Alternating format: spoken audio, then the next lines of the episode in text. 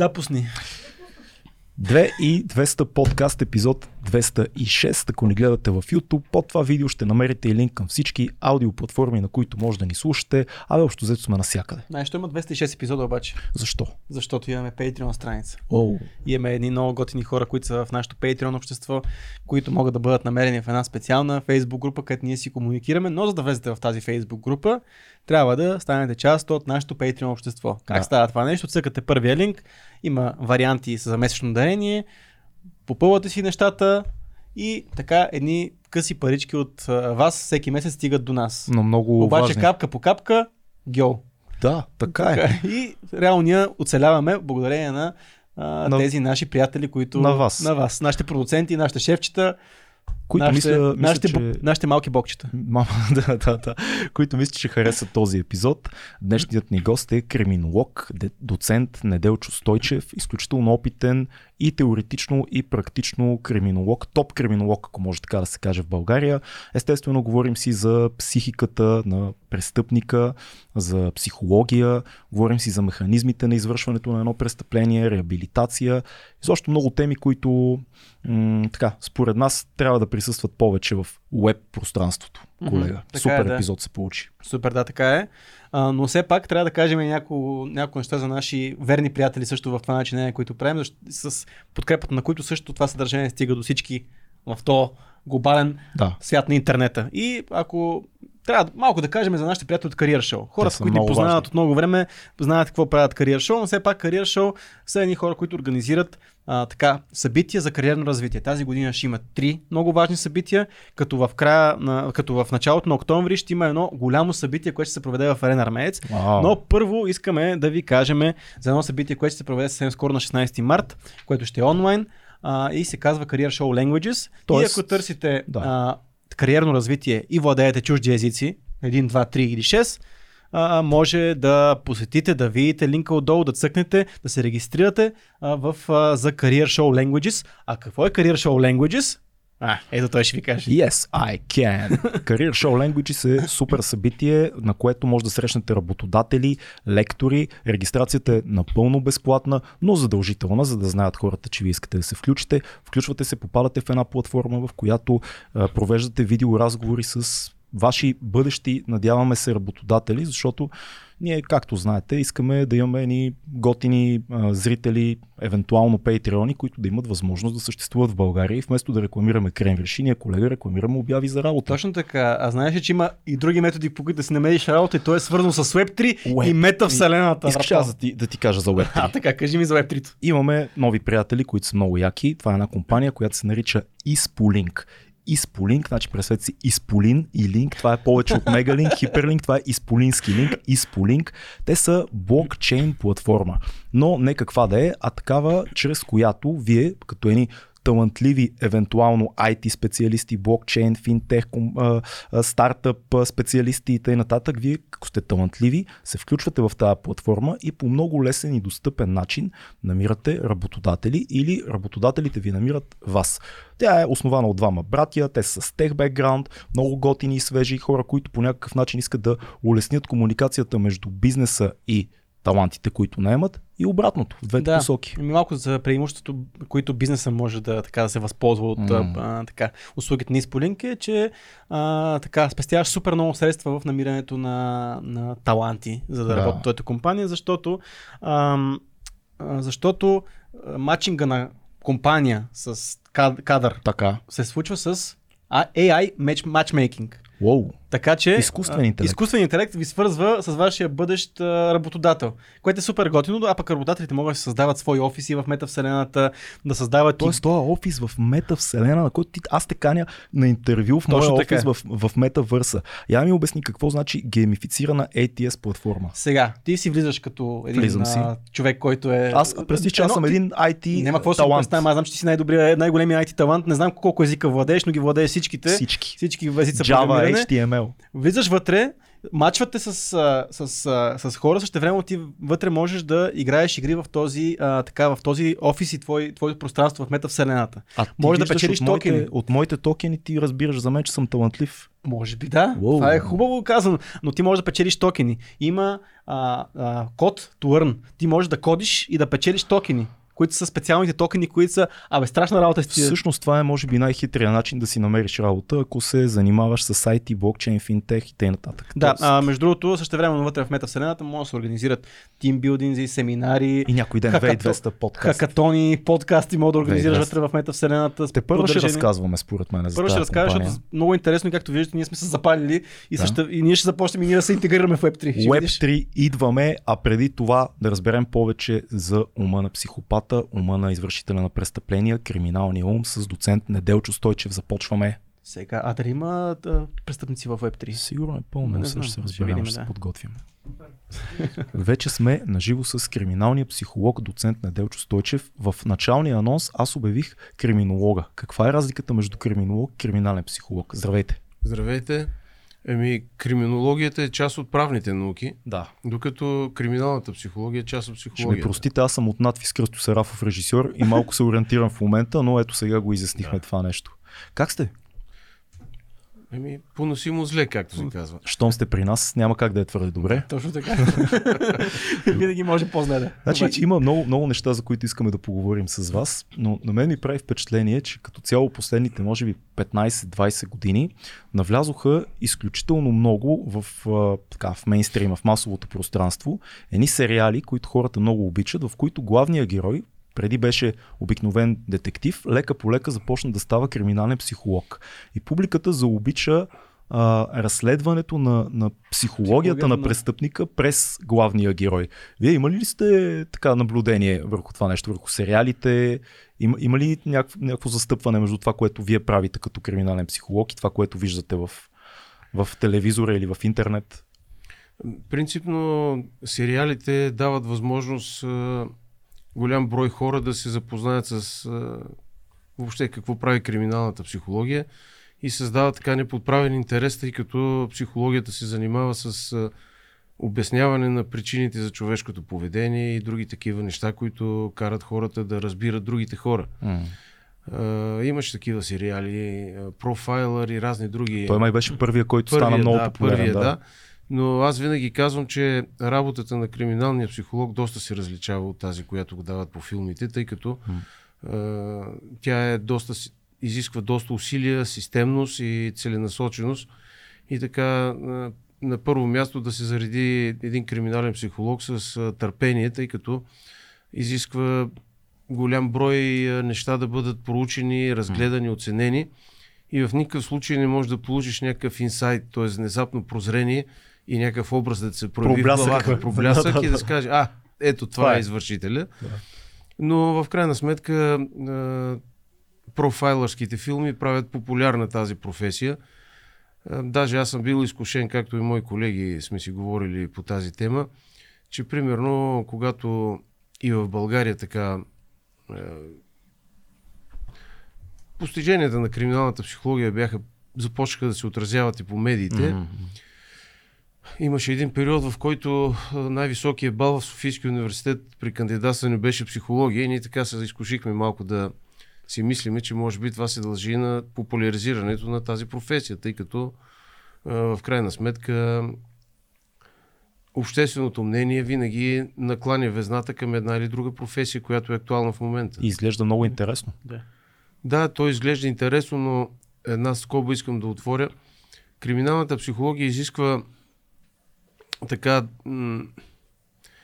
и определени личностни качества, които трябва да притежава психолога, който ще практикува тези, е, бих казал, е, методи Мгм. на психологията, които се използват в криминалната психология, тъй като а, прекия контакт с един извършител, жертва или свидетел, човека, който го осъществява, борави и със собствената си личност. И колкото и да имат желание някои хора, които наистина проявяват траен интерес към тази проблематика, по някой път срещат трудности при практическата реализация на това, което смятат, Мгм. че могат да постигнат и се получава така един дисонанс. Но аз винаги съм казвал, че а, не само в криминалната психология, във всички области, човек трябва да е готов и да загуби. Не, не винаги може да се печели. А на практика криминалният психолог ли е първият човек, който би трябвало да разговаря с един извършител на някое деяние или а, в смисъл първият човек, който трябва да проведе този първоначалния разпит на този човек Не, или си... не. Да. А, криминалната психология а, има няколко основни метода, поне за двата сте Мгм. чували. Един е профилирането, Да. а други е детектор на лъжата или Да. така наречените полиграфски изследвания. Да. А, за да може да се осъществят, а, трябва преди това да е свършена добра разследваща, криминологична, оперативна работа. И всъщност а, криминалният психолог борави с тази автентична първоначална информация, примерно за да създаде профил на неизвестния извършител Да. или да създаде въпросник, който да бъде използван при полиграфското изследване. А като казвате профил, говорим за на едно ниво, в което да кажем извършителя е неизвестен все още, говорим за теория какво евентуално го е накарало да а, извърши престъплението, какво харесва, от какво се интересува, нещо по-широко не, или? Не. А, Психологичният профил, профилирането като Мгм. метод на криминалната психология е разработен в а, Контико, в а, учебните централи на ФБР. Окей. Там има един, а, как да кажа, отдел по поведенчески науки, които се занимават точно с това. А, бихейвиоризъм някакъв. Точно Да. така. Е, Бихевиоризма е наистина едно много важно течение е, теоретично и прагматично в психологията, тъй като неговата основна теоретична база е, че човешкото поведение може да бъде изследвано само чрез определени поведения, постъпки и това, което човек прави. Да.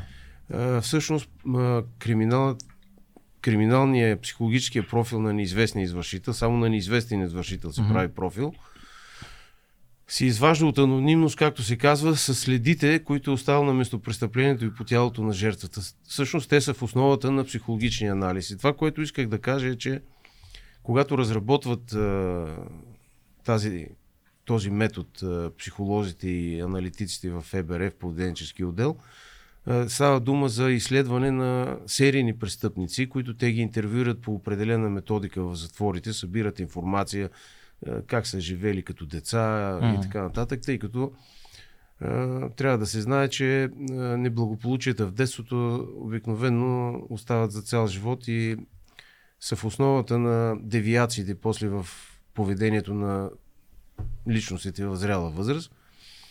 И всъщност те така и започват да го прилагат това нещо.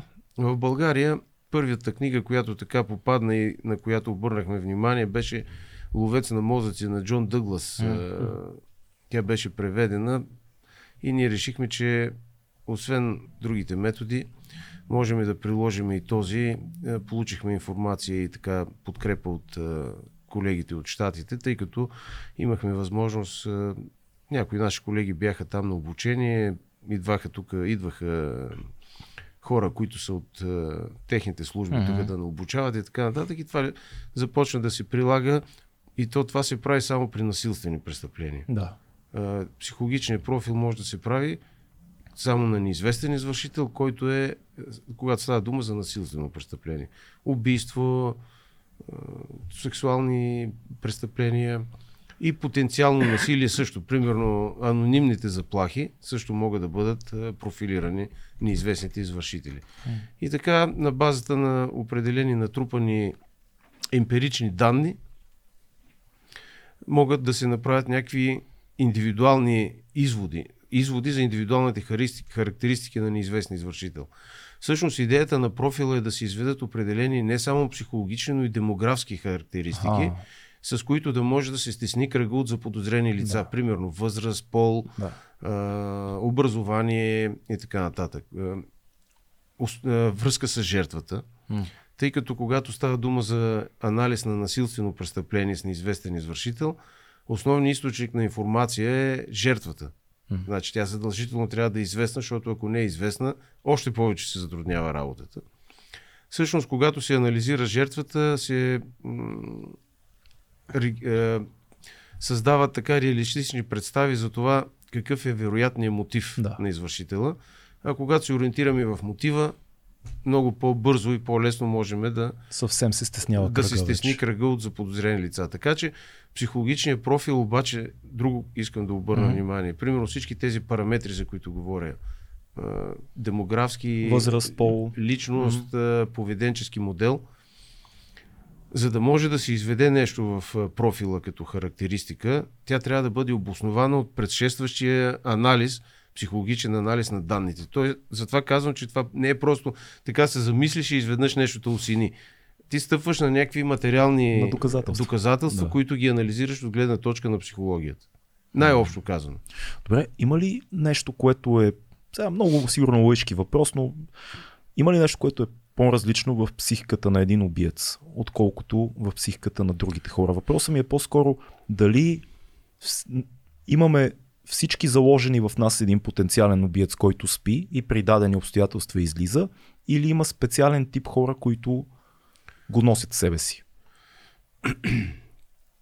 Сега, може да се каже, че наистина всички ние може в конкретна ситуация да стигнем до късосъединително поведение и да причиним страдания на друг човек, дори и да го умъртвим, може по някой път и по непредпазливост. Да.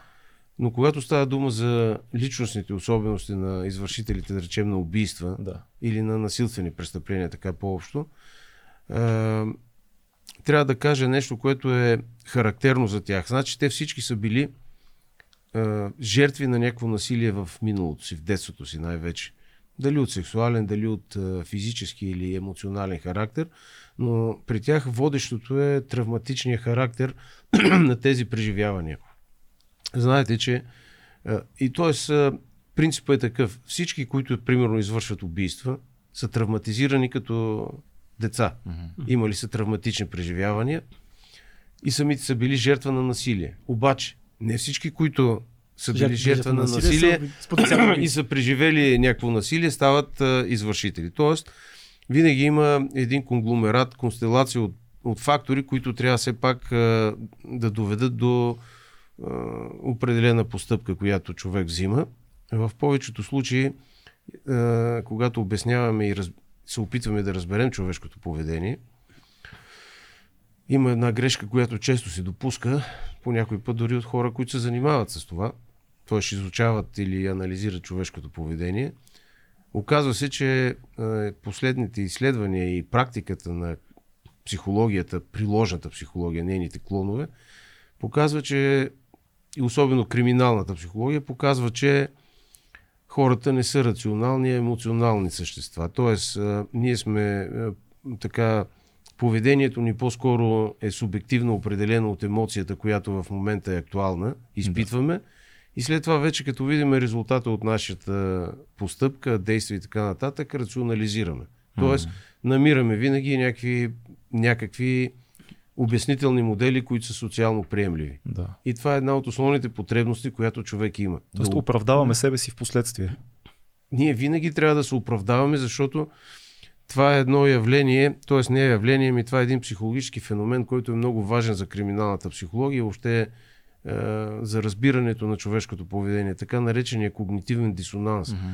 Това е ситуация, не ситуация, ами м- феномен, а, процес, при който има несъвпадение между две а, идеи за нас самите Мгм. или два познавателни елемента. Да. Когато има такова несъвпадение или дисонанс, у всеки човек се поражда напрежение и автоматичната потребност е да снижим това напрежение, иначе ще се невротизираме, може да стигнем до, дори до автоагресивни актове. М. Тоест, един от най-лесните начини е да намериме или да промениме един от двата елемента, неговото съдържание, за да съвпаднат, или пък да намерим някакво рационално обяснение на това, което сме направили. Света не ме разбира. Примерно. Не, Еди примерно- кой си не ме разбира. Нещо, някой е виновен. Нещо по-обикновен. Не, Да. това е изнасяне навън причините. това е проектиране. Това са така наречените защитни механизми на личността, които Ана Фройд ги открила в контекста на психоаналитичната теория и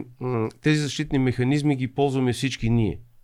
А, несъзнателно. Значи, характеристиките на, незащ... на защитните механизми са, че те са несъзнавани и винаги изкривяват реалността. Естествено по посока да ни бъде на нас удобно. Тоест да съхраним позитивното отношение към себе си. Това е основното. Да. И когато изпадне в когнитивен дисонанс, ние също се опитваме това да направим. И, например, имаме някой, който трябва да се яви на детектор на лъжата, но е извършил убийство. Нали? Да. Питаме го, честен човек ли си? Той казва, да, аз съм честен човек. Извършил ли си еди кое си убийство? Там нападнал ли си еди кой си човек? Той казва не. В този момент се появява ситуация, т.е. преживяване при него на когнитивен дисонанс, тъй като той е извършил престъплението, но отрича. Но той вярва, че е честен човек все пак. Най-вероятно, най-вероятно той за себе си също... Не, не, не, само го давам Да. пример, А, за да, да, да. разберете как да, Да, се да, да. снижи когнитивния дисонанс. И примерно, ако- а, д- за себе си да, Да. говоря, аз съм направил лоша постъпка, аз смятам, че съм добър човек. Какво трябва да направя? От една страна мога да кажа, аз не съм добър човек. Когато аз кажа за себе си не съм добър човек, лошата постъпка изведнъж вече не е лоша, тъй като Мгм. какъв Тя е е част от проблемът? тебе. Да. Да. Или пък трябва да намеря рационално обяснение и тогава вече мога да прехвърля вината върху а, еди кой си ме напсува и затова аз бях агресивен към него, примерно, нали? Не съм аз причината. Да, или средата е виновна, Да. аз отраснах по определен начин и Между затова се друго- налага да извърша това престъпление. Да. Между другото, когато с- а, много често при работата на криминалните психолози се стига до самопризнание, Мгм. тъй като ситуацията с детектора на лъжата е много благодатна за постигане на самопризнание, тъй като този когнитивен дисонанс действа тогава като процес. А, когато хората а, признават това нещо а, и психолога работи с тях, често се използва така наречената стратегия RPM, която някои считат, че това са вълшебните думи за постигане на самопризнание. Нали, защото всеки казва, бе, как така, примерно някой е направил убийство, или да пък си признава. Мгм. Между другото, тежките престъпления по-често се признават, тъй като чувството за вина е много по-силно. Всъщност ние признаваме заради чувството за вина. Това ли е основният механизъм? Ами, ето тази система RPM, за която ви казвам, тя е точно свързана с тези защитни механизми, които ние всички използваме.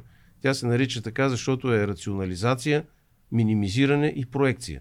Даваме възможност на един извършител да се психо- психологически да се унивини, като примерно проектира причините за престъплението върху жертвата, да речем, или минимизира резултата от престъплението, или пък рационализира, намира някакъв обяснителен механизъм, който да бъде социално приемлив. Точно това ще я опитам. След самопризнанието продължава ли работата на криминалния психолог с а, извършителя? Не, после започват да работят вече другите структури на Да. правораздаването. В момента, в който стигна до самопризнание. Идеята е, че има ли там а, причини, които ето той да се оправдае с поведение на жертвата или пък с външни обстоятелства и това по някакъв начин да намали неговата вина.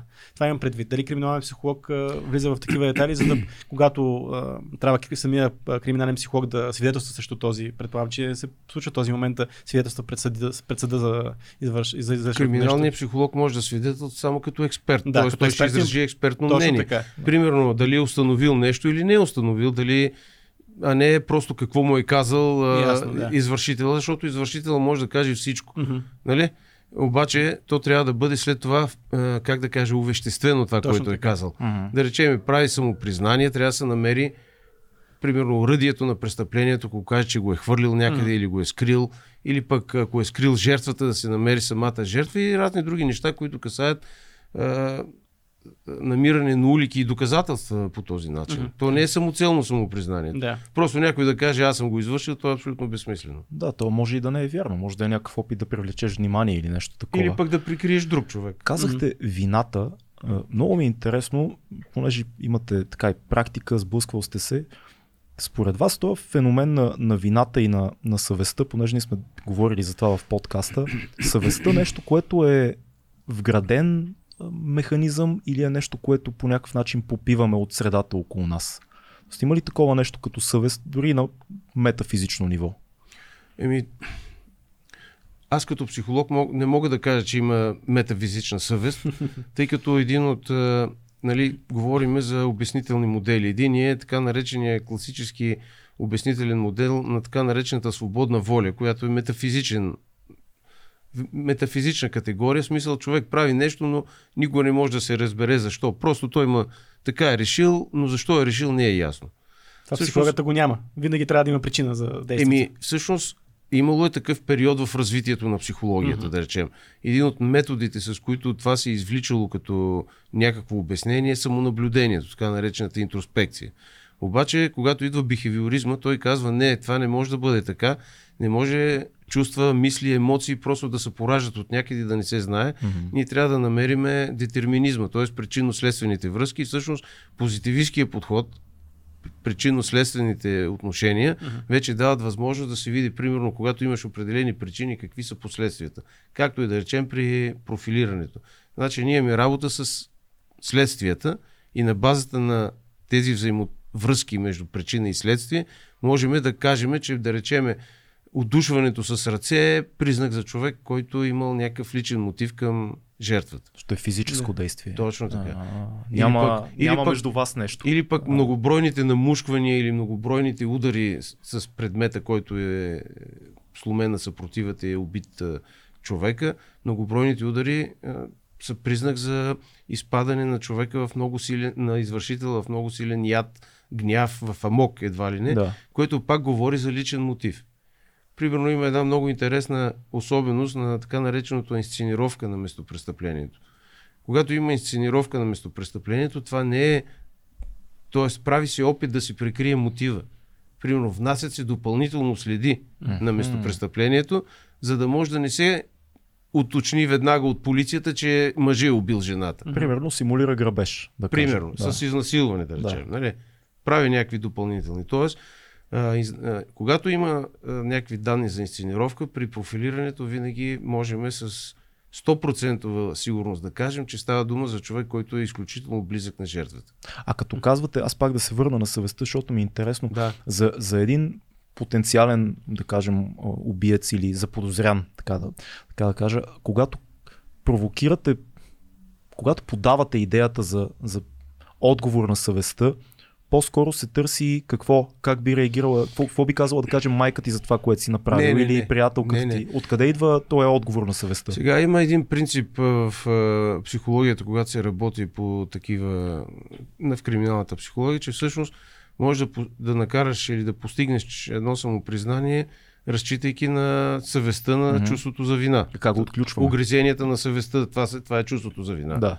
Докато чувството за срам за, възпира, възпира самопризнанията, да. тъй като а, има една, един много интересен психологически момент, че всеки извършител на престъпление, особено на убийство, а, всъщност криминалната психология се занимава главно с тежките престъпления. Да. Сега вече и с кражби се занимават, но той понеже получи много широка популярност и ефективност, да речем, детекцията на лъжата.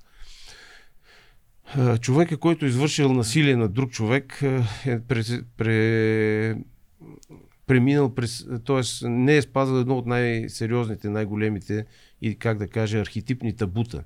Т.е. отнел е живота, да речем, да. На, друг, на друго човешко същество. Това автоматично поражда чувство за вина, колкото и да има такива рационализаторски способности един насилник, защото между другото насилниците са едни от най-добрите е, манипулатори и рационализатори. Хм. Не случайно, примерно, семейните насилници много успешно прехвърлят вината върху жертвата. Да. да.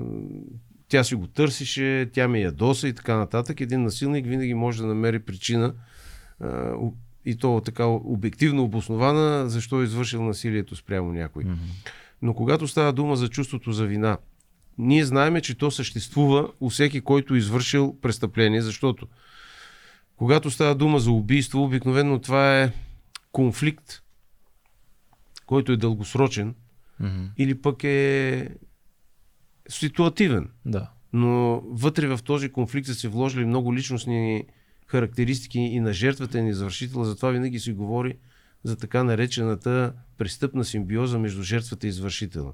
Тоест жертвата винаги има някакъв, как да кажа, Абе, направила е нещо, за да има а, насилие спрямо нея. Да. Примерно, някои пъти с насилниците стават жертва на собствената си агресия, защото жертвата е успяла да се защити да. по адекватен начин и е причинила смърт, да речем, на този, който се е опитвал да я насилва. Но който извърши такова нещо, а, има чувство за вина от друга страна, защото обикновено а, пак трябва да отворя една скоба. Имаме организирани и неорганизирани извършители на насилие. Така. Организираните винаги имат някакви предварителна подготовка, избор на жертвата по определени неща и така нататък. И когато а, става дума за престъпление, при което примерно има скриване на трупа и така нататък, обикновено говориме за организирано престъпление. И много често извършителите на такова престъпление са близки на жертвата. Те затова и след това се опитват да правят неща, с които да прикрият през, а, трупа, да скрият да. Оръдието на престъплението, да заличат някакви следи и така нататък. И когато ти си близък с жертвата, няма как да не изпитваш чувство за вина. Просто трябва да дойде момента, в който а, а, по асоциативен път в съзнанието на извършителя да си актуализират спомените и емоциите от извършването на престъплението. Мгм. Тъй като а, прилагането на, крим, на, на тези методи на криминалната психология изисква именно използването на тези психологични принципи, с, на които функционира човешката психика и човешката памет. Защото а, а, когато човек направи нещо лошо, не дай си Боже убийство, той го изтласква автоматично или го рационализира. Нали? Изтласква го от съзнанието, за да не му причинява непрекъснати неприятни преживявания, да се чувства един социален буклук и така нататък. Да. Минава време, той се успокоява. Полицията го задържа и когато трябва да се направи полиграфското изследване, една от задачите е на базата на този, както се казва, ас, асоциативен поток, Мгм. да може да се възкреси, да се актуализира спомена, който той е изтласкал. Тъй като а, принципа на работа на полиграфското изследване е, че хората, които са извършили престъплението, имат знание за подробности от действията, които са извършили тогава и те са свързани с определени емоции, а този, който не е извършил престъплението, структурира мисленето си по различен начин просто. М. И на базата на този асоциативен поток, те нахлуват, на- дори да не иска да си спомни, нали? това са, знаете, че емоционалните преживявания са неподвластни на Тоест, съзнателно. Казваш нещо, без изобщо да мислиш в този момент каква информация издаваш, подробно за престъплението, което само ти можеш да знаеш като извършител. Има един такъв елемент в а, наблюдението на така наречения поведенчески анализ, при който а, има така наречената фройдистка грешка. Когато А, от, Freudian Да. Freudian Да, да, да. когато от напрежение, от а, как да кажа, от желание всъщност да не се издадеш, ти се издаваш. Да. Да. А като си говорим за това чувството за вина, много крайно ще го, много крайен пример ще дам, но ние сме гледали много филми, много интервюта с серийни убийци. Възможно ли е при тези хора това чу- чувство за вина да не присъства? Защото ние знаем, Възможно когато е. сме гледали тези филми, че тези хора изобщо пр- прекрасно оправдават деянията си за десетки убийства, които са направили и те нямат чувство за вина по никакъв начин. Как се работи с такъв тип, а, такъв тип хора, които не изпитват това чувство за вина? Те не изпитват чувство за вина, обаче а, винаги имат а, много ясни причини за, Да. за а, как да кажа, за насилието, което са упражнили върху жертвите. Мгм. Uh, обикновено хората, които са серийни престъпници, примерно убийци, за да бъде сериен, какво трябва да има в, uh, на местопрестъплението и по тялото на жертвата? Някакви следи, които са оставени при всички случаи, за да може да кажем, че е сериен. Това, това е така наречения почерк или подпис на Под- да, извършителя. подпис. Ага, окей, да, да се заяви по някакъв начин. Не, това е една. под- Това пак е във връзка с а, а, подхода на бихевиористите при анализа на човешкото поведение. Те са наистина този, а, как да кажа, искам да, обър... да отворя една скоба, защото това е един универсален М. механизъм за формиране и контрол върху човешкото поведение. Бихевиористската парадигма. А, основното е в първоначалния бихевиоризъм е, че всичко е, се а, движи по стимул-реакция в системата. М. Какви са стимулите, такива са реакциите на хората. Подбирайки определени стимули, ние можем да доведем до определени реакции. Обаче, а, един от, а, как да кажа, учените бихевиористи, който е оставил много трайна следа, както и Фройд, не само в психологията, но във всички сфери на социалния живот, Боби Скинър, а, той е вкарва една много интересна идея, която на практика наистина съществува. Така нареченото подкрепление. Тоест, подкрепленията, това са награди и наказания, които са следствие на нашите постъпки. Хм. И по този начин системата от награди и наказания формира очаквания за такива последици. Той ли беше с гълъбите Той. експериментите? Точно да. така и с Всъщност той мишките. научава гълъба да прави уникални неща чрез награда и наказание. Да, И с но- мишките, но, да. това е така наречения оперантен условен рефлекс, при Да. който не е като при Павлов кучето не прави Да. нищо, ами Да. там а, мишката или гълъба трябва да възпроизведе За да определено получи. поведение, за да. Да. получи и така се закрепва този условен рефлекс. Да. Общо взето, по този начин може да формираме всякакъв вид поведение или да го променим, а, когато определена система от награди и наказания Да. действа. Тоест, очакванията дисциплинират поведението на хората. Така. Тоест, когато ти знаеш, че ще ти се размине, може и да не го направиш. Обаче, ако знаеш, че ще ти се размине, може би ще се въздържиш. Mm-hmm. Че няма да ти се размине. Да. да. Това е системата от очаквания. От очаквания, награди и наказания формира определен поведенчески модел. И когато, а, да речем, извършителя на серийно убийство, примерно много често, не много често, в повечето случаи сексуалната дисфункция води до такива престъпления, тъй като при мъжете а, егото е много силно Мгм. изразено и е свързано с неговите сексуални либидото. потенциали, да, възможности. И примерно, ако има някакъв проблем и по време на извършването на първото или второто престъпление, той открие, че примерно правейки нещо с трупа на, на жената или приживе, Да. Това води до а, елиминиране на този дефицит. Някаква възбуда и така нататък. Примерно, Да. той това го закрепва вече на базата на този оперантен условен рефлекс, като нещо, което прави всеки път и то не е свързано с извършването на убийството. То е свързано с задоволяването на тази потребност, за която той е открил начина по който Тоест, да удовлетвори. убийството е само инструмента за... За постигане за на това. резултат, и за да. това, е, това, за това става дума за серийните престъпници. Вас като, като учен, кой е така световен случай на сериен убиец, така ви изумява по някакъв начин с детайлите по кое- това, което се случва. Като учен, наб- наблюдавайки серийните, серийните престъпници, има ли някой, който така се отличава вашето съзнание? Те всички се отличават, тъй като а, м, истината е, че колкото и да си приличат като... Те приличат до толкова, доколкото отговарят на характеристиките на сериен убиец. Мгм. Да има еди колко си брой жертви между, жертви, между на, нападенията, да има някакъв а, е- епизод на успокояване, но иначе те са си строго индивидуални и всеки от тях е интересен за проучване, тъй като а, както казах и преди, профила всъщност е една индивидуализация точно на базата на тези поведения, които са различни. Мгм. Които са различни. Да.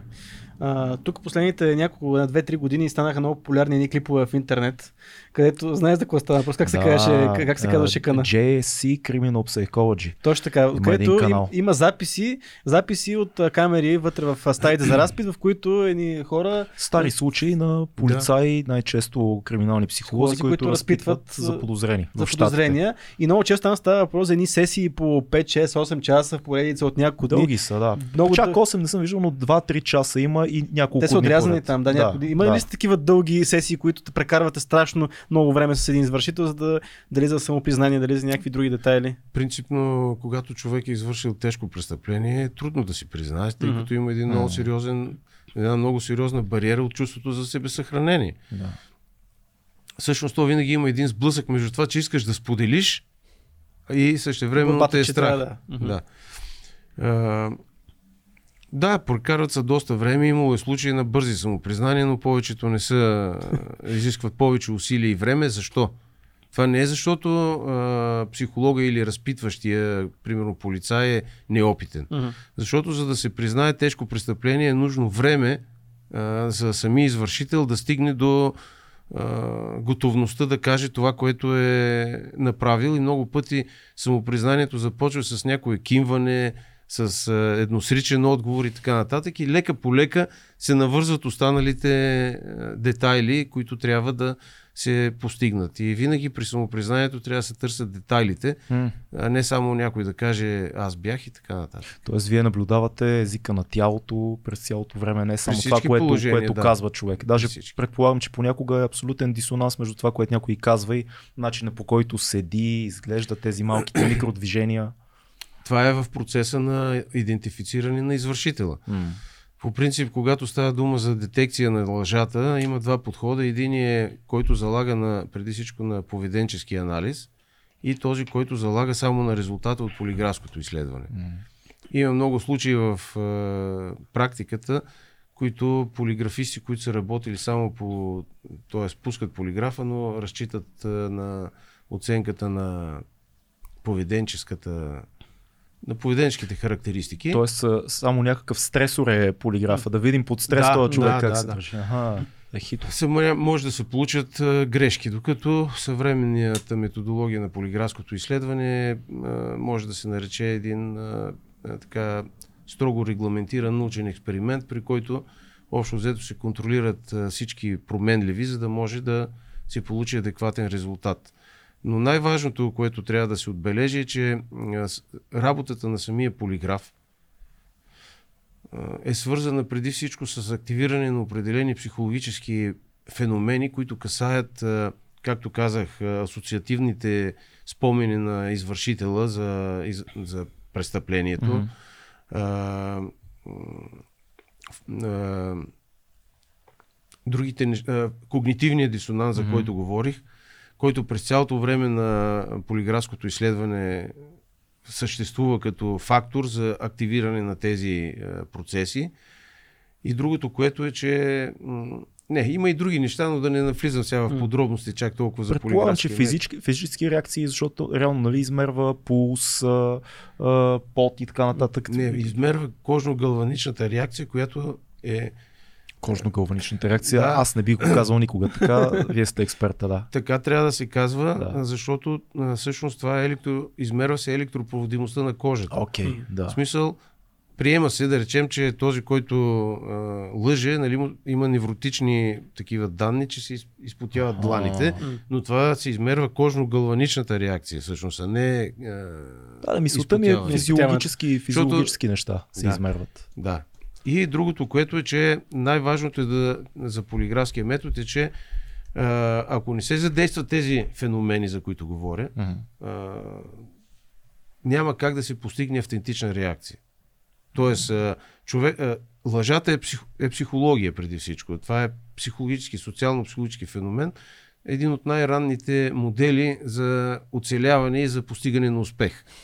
Даже има Затова изследвания. децата лъжат много. И е Да, има- че работи. Да. Доказано, че работи. Има, има такива изследвания, които показват, че децата, които са по-интелигентни от останалите, успяват да се впишат по-добре в тези лъжливи а, модели. Но друго исках да кажа. Тъй като всички ние лъжиме непрекъснато, изследванията показват, някои лъжат а, по пет пъти на ден, други казват, че един път. Няма значение това. Това е вече въпрос на а, готовност да кажеш истината. Но така или иначе, това е доказано, че непрекъснато се лъже, но същевременно всички хора са готови да се оценят като честни хора. Да. Те казват, ако ги попиташ честен ли си, на колко процента всичките ще бъдат над 80% Да, честни. е. Ако ги попиташ колко а, често лъжиш, те ще кажат 2, 3, 4 пъти или два пъти на месец. Няма значение. Важното е, че лъжата съществува в тяхните отговори. Което означава, че има два вида лъжи. Едни, които са в ежедневието и ние много не ги считаме за, за важни. Бели лъжи. Еми хубаво бели, а, ние ги наричаме а, условни лъжи.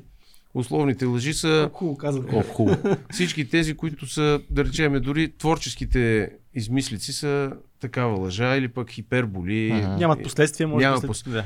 Всеки смята, че това не са после... Аз това го правя много често да ви кажа. Разказвам някаква история на някой приятел. Има някой малък детайл, който решавам напълно, абсолютно подсъзнателно, че ще преувелича. Да. После си давам сметка и после си казвам, това не беше точно така, но стана много по-хубава По-хубава история. И не наруших реално морала на, на историята. Да. Да. Като, а, когато става дума за изследване с детектор на лъжата, да. става дума да се вземе от човека съзнателно решение да излъжи за нещо, М. с което ще навреди на друг човек или на група от хора. Да. Или пък ще придобие някаква голяма полза от това, М. от тая лъжа. И става дума за съзнателен избор. Тоест, Да. е, иначе ние така, има хора, знаете, че може даже някак ги наричат патологични лъжци, М, даже има, някои, Да. които е така се лъжат просто за добър ден, И те не знаят защо. а, така. Да. Но обаче, ако ги поставиш в ситуация, когато той трябва да избере дали да каже, че е извършил престъплението, дали да прикрие извършителя и така нататък, това е една съвсем друга ситуация, което означава, че можеш да използваш дали ще бъдат методите на поведенчески анализ, по вербален, невербален или паралингвистичен М. канал, да изследваш а, признаците на лъжа, или ще използваш детектора на лъжата, ти трябва да поставиш човека в ситуация, в която има какво да загуби, когато излъже. За да има реакция в него, За да трябва да има могат- залог. За да има страх от последствията от разкриването на лъжата. Да. Ако не се създаде тази ситуация, реакциите няма да бъдат автентични. Могат да се получат фалшиви резултати. Хм. И това е нещо, което а, трябва много ясно да се подчертава и да се разбере, че сам по себе си полиграфа не може да ди- диагностицира лъжата. Процедурата, която използва полиграф, и трябва всички тези неща да се случат, обикновено в предтестовото интервю се случват, така наречената първа фаза на полиграфското изследване, как се казва, се настройва изследваното лице за това, нали? Мгм. Само тогава вече можем да мислиме, че сме постигнали някакъв резултат. А иначе резултатите на криминалната психология много бързо могат да бъдат проверени. Имаш човек, проверяваш го и после се разбира извършител или не извършител. Да, на, по емпиричен път. Аз така. нещо друго искам да ви питам, понеже ми е много интересно. Ние много често използваме термина социопат. Мгм. Това, ако разбирам правилно, е човек, който не проявява емпатия, т.е. няма тези основни рефлекси на емпатия, които повечето хора имат. А, надявам се всички Мгм. да имаме. Въпросът е, става ли човек социопат или се ражда такъв? Това нещо вродено ли е или е резултат пак по а, средата, в която обитава? Има такъв, а, то, как да кажа, по някой път а, социопат и психопат са синоними общо взето, Да. тъй като общо взето характеристиките са такива, на, като водещи характеристики, да речем, нали, както вие казвате, липса на емпатия, а, импулсивност в поведението, раздразнителност, егоцентричност, не, не се интересуват от резултатите. Някакъв нарцисизъм много крайен. Нарцисизъм също. Да. А, Аз със себе си смятам, че даже така и го представям пред някой път пред студенти, когато е необходимо да го дискутираме този въпрос. По принцип, в теорията и в практиката има два типа психопати. Първични и вторични. Първичните са такива, които имат някакви нарушения на мозъчната кора, в, на, лимбични, на лимбичната система, което ги прави а, точно такива, каквито са. А, а, импулсивни, нямат чувство за страх, а, могат да преодоляват препятствия и така нататък. Не, не се интересуват от а, чувствата и преживяванията, които предизвикват от другите и така нататък. Мгм. Докато вторичните психопати са а, следствие на лошото възпитание. От попадането в така наречените при формирането им в най-ранната възраст а, травматични семейни модели. Тоест това е някакъв тип защитна реакция, която Не, не, не. не. човека отключва, за да се предпази Не, от не, не. средата или Не. А, това е вторичен психопат, Мгм. който може да го наречем социопат. така. Да. Човек, който а, не може да се впише в а, социалните а, отношения, не може да се адаптира към променящата си среда и така нататък. Но той Това го, не отключва, той го отключва заради семейството си, т.е. Той заради не го средата. отключва, Защото не а е го възпитан формира, в него. формира го в семейството, формира го. Окей. А, значи, а, знаете, че се казва, че първите 7 години са много важни, М. нали? Защо са важни първите 7 години? Защото тогава детето още няма изградени критични механизми, нито пък някакви други бариери, през които да причупва лошото отношение към себе си. Мгм. И в тези години майката и бащата са а, алфата и омегата в неговото развитие. Каквото кажат, то е истина. Да. Мгм. А, Другото, което е важно в този случай е, че а, попадайки в среда, примерно на някакъв вид насилници, физически, алкохолици, словесни насилници, да речем, нали? то винаги е, и там е смесен на историята, но тогава всъщност в, от най-ранна възраст децата, тези деца всъщност може да ги наречем деца лишени от детство. Да. Те не са, няма как да формират базисните а, устои на личността си, тъй като, примерно, майката е хиперпротективна, пък бащата, примерно, не е в социалната си роля. Нали, един от проблемите при а, хората, които в по-късна възраст, а, примерно, не се съобразяват с правила или пък много лесно нарушават правила, е това, че в тази ранна възраст а, не са имали към кого да проявят а, идентификация, с кого да, на кого да се опитват да подражават и така нататък, тъй като е имал някакъв лист в баща. Той може да е Да. бил физически или пък психически липсващ. Нали? Един човек, който майката е изела и неговата роля. Да. А знаете, че е, има така нареченото супер его. Да. Всъщност супер егото е, бащата трябва да е носителя на това супер его. Това, това са забраните, правилата, а, кое е допустимо, кое не е допустимо, кое е правилно, кое не е правилно, което детето а, в тази ранна възраст освоява. От друга страна, а,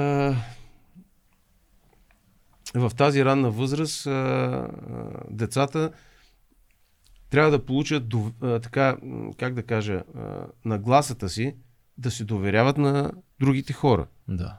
А всъщност те, най-грубо казано, в тази ранна възраст губят това доверие, тъй като бащата и майката по някакъв начин не влизат в ролите си. Нито го обгрижват, нито а, проявяват безусловна любов и привързаност към него и така нататък. В крайна сметка, всеки очаква от родителите си да бъде безусловно прият от тях, нали? Точно така. А те от ранна възраст получават само негативни послания, че са тъпи, не стават и така нататък. В по-зряла възраст ти можеш да намериш някакъв обяснителен механизъм, нали? И да излезеш от тази травматична спирала, обаче децата в ранната възраст няма как да, да го направят То, това точно нещо. за това искам да ви попитам. Аз познавам и в личния си живот много хора, които идват от изключително травматични семейства, но не стават психопати, Да. не стават псих... социопати. Кое е това, което се различава в психиката на един престъпник, така да го кажа? Защо има толкова много хора, които успяват да надраснат средата си и даже стават точно за да компенсират тяхната травма, добри родители, грижовни, отдават се на каузи и така нататък, точно защото идват от такова семейство. А има очевидно някакъв много малък процент хора, които това ги превръща в разрушителна сила. А, на този въпрос а, еднозначен отговор Да, не може да. да се даде, но не трябва да забравим все пак и наследствеността. А, интересно. така или иначе, а, когато говорим за човека и неговото поведение, имаме три основни фактори. Имаме а, генетичния код, М. имаме а, средата, т.е. ситуациите, в които човек попада, и имаме неговите личностни особености, които е формирал. Така. Винаги това нещо става а, някаква комбинация и тези, които са попадали в ситуация, а, която може да ги предизвика да извършат някакъв вид насилие, явно са попаднали в такава ситуация. Тоест, те имат потенциал да бъдат такива, но не са попадали в такава ситуация. Да, да, да. да. Докато другите могат да имат потенциал и никога да не им се наложи да попаднат, но ако попаднат, тогава ще разберем дали травматичният им опит ще, ще могат да го преодолеят или не. Защото освен в е, тези дефицити, за които говорим по отношение на любовта, разбирането и така нататък, хората, които имат е, е, травматично детство, е, имат и много е, големи пробойни или дефицити в е, когнитивното функциониране. Тоест, по какъв начин възприемат отношението на другите към тях. По какъв начин а, се вписват в дадена ситуация. Обикновено се казва, изследванията показват, че хората с такива дефицити, каквито са и често насилниците, имат, а, трудно избират, да речеме, адекватно поведение за някоя ситуация. Дори не се обличат по подходящ начин. Или пък винаги приписват някакви а, агресивни или а, така враждебни намерения към другите, защото Подозрителни са. точно така, защото при тях има много сериозна параноидна нагласа. А, Параноята при, при тези е много сериозна, тъй като още от ранна възраст те са научени само да очакват. За тях света е зъл и враждебен от най-ранна възраст. Да. И затова, когато говорим за фантазните модели, те са важни, тъй като всички, които са преминали през такова тежко детство, обикновено за да могат все пак да съхранят някаква вътрешна консолидация, колкото и да е частична и баланс, те много често имат такъв фантазен свят, в който а, те определят правилата, зачитат ги и така нататък. И много често в зряла възраст, ако се случи така, че проявяват системно насилие, могат такива фантазни модели да се опитат да ги приложат а, в, а, при извършването на тези Да престъпления. ги разиграят един вид Да в, ги- в живота. Да ги увеществят. Да, да, да. Да. Пак един да, така по-абстрактен въпрос, като това не металини на мисълта.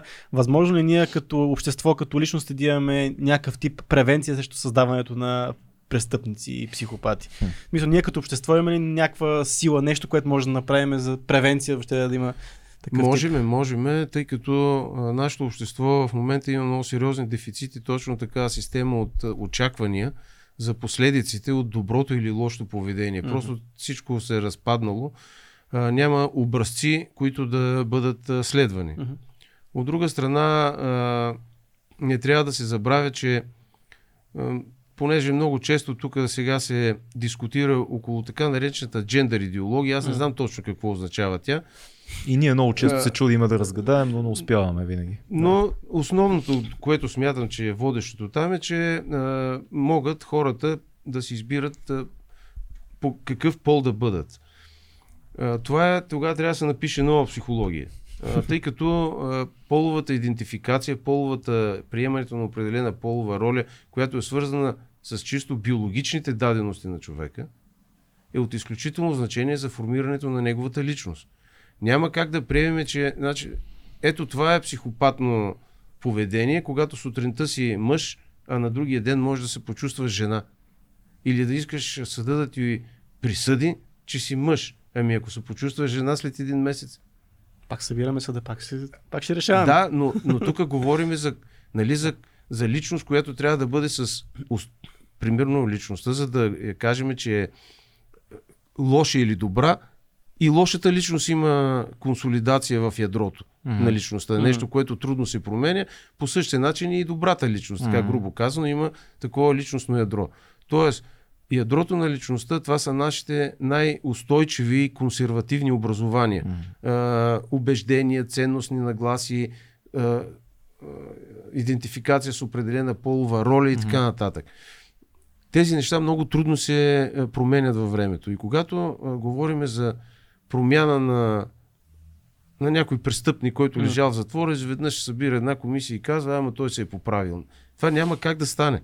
Защото реално, за да можем да правим профил и анализ, ние залагаме точно на това, че ядрото на личността, те основните неща, които определят основните насоки, основните перспективи на личността, остават трудно променими в целия живот на човек. Имахме въпрос свързан с това, може би сега ще го зададем от недялко.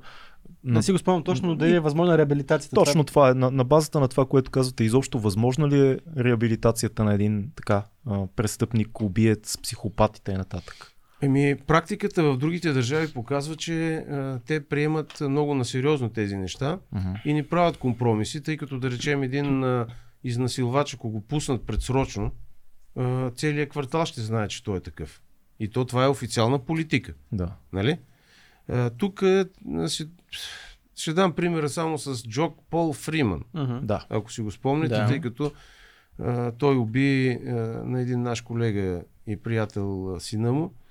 А, сега точно няма да, няма да говорим за детайлите, Мгм. е, кое хората- как е станало и знаят, така да. Нататък. знаят случая, да. Става въпрос за процеса, който стига до там, че се взима решение, че той трябва да е предсрочно освободен, защото се е поправил. А, Една от основните характеристики на чувството за вина и огризенията на съвестта е а, отношението към жертвата. Когато един наистина се разкаива, той а, мисли за жертвата по друг начин, вече уневинява, смята, че е прекалил с насилието спрямо нея и отношението към нейните близки и така нататък. Нали, изразява някакво съчувствие, изразява някакво разкаяние. Този Пол Фриман през цялото време и до последно, понеже имам даже един студент, който е бил е на- надзирател затвора и е имал така пряко впечатление от него. Той наистина никога не се е признавал за виновен, нито пък е изразял някакво съчувствие към това, че е отнел живота на, на, на млад човек и е донесъл непоправими щети за неговите близки, пък и за обществото ни като цяло. да. Дори извършители, които смятат, че са, при самозащита са отнели живота на някой, имат такова чувство на разкаяние, на прехвърляне така, на добри неща към жертвата. Докато този до края няма, което означава, че никаква промяна в а, неговата личност не е настъпила в затвора и то няма как да стане. Това дава ли някакви така, може ли да се спекулира, че такъв човек, не говоря конкретно за този, но такъв човек е склонен отново да извърши престъпление, когато не дава никаква индикация за вина? Еми сега как да направя такава прогноза, да, да, не, да не дава възможност. Говоря по принцип, не за този случай. Ами, по принцип хората, които а, са свикнали да решават проблемите си чрез насилие, mm-hmm. са склонни това да го възпроизвеждат, тъй като използването на насилието за решаването на проблеми е един много лесен uh-huh. и достъпен начин. Не се изискват никакви интелектуални усилия, не се изискват никакви е, предварителни подготовки или пък опити да се вникне в uh, гледната точка на жертвата. Просто huh. по един късо съединителен начин си решаваш проблема и той става uh, много лесен модел за подражание. Тоест, вие сте по-скоро скептичен към реабилитацията по принцип скептичен в тези съм, случаи? Скептичен съм към реабилитацията на хората, които са извършили тежки престъпления. Да. Първо, защото а, а, винаги съм го казал и сега ми давате възможност, да, пак ще го кажа. А, Може да кажете каквото искате. Цялата, това е за мен е, през годините, които съм работил по такива случаи и след това, показва, че жертвите малко са сложени на страна mm. и правата на човека са фиксирани единствено при извършителите. Как се спазват правата на извършителите. Докато жертвите остават малко в сянка. Всъщност, според мен и законодателя и въобще цялата система за наказание, превенция и така нататък трябва да бъде насочена към жертвите. Докато няма как да кажа, чувството за справедливост е когато а, видиш, че този, който е злоупотребил с най-близките човек или пък го е премахнал от а, белия свят, както се казва, е получил възмездие, което е, е се заслужава. А тук се влиза в а, дебрите на членови, запетайки и така нататък, а, които дават възможност а, извършителя и на най-тежкото престъпление по някой път да ни получи необходимото наказание. Да, но, Човек... но все пак правилото нали, е виновен до доказване на противното. Тоест, не, не обратното. А, Кое е обратно? Невинен доказване. Да, невинен доказване, да, да. Невинен до доказване на противното. Ето, Фройдиан. невинен до доказване. Тоест, членовете и запетайките вероятно са важни до момента, в който вече се докаже от там насетне възмездието. Аз мога да ви да дам пример за случаи, в които има разпознаване на свидетели mm. на извършителя и съдийката не ги кредитира, защото били за 20 секунди го видели. Ага. Е, добре, има ли това чувство в а, извършителните престъпления за безнаказаност? Говорим конкретно за нашата страна. Според аз, мен да. И аз така го усещам. И... Е, говориме тук за системата от очаквания. Uh-huh. За системата от очаквания. Uh-huh. Нали? За това говорим. Да. А, и, не, и за самите извършители, и за жертвите, и за обществото като, като, като цяло. А, общо взето всичко се разпадна.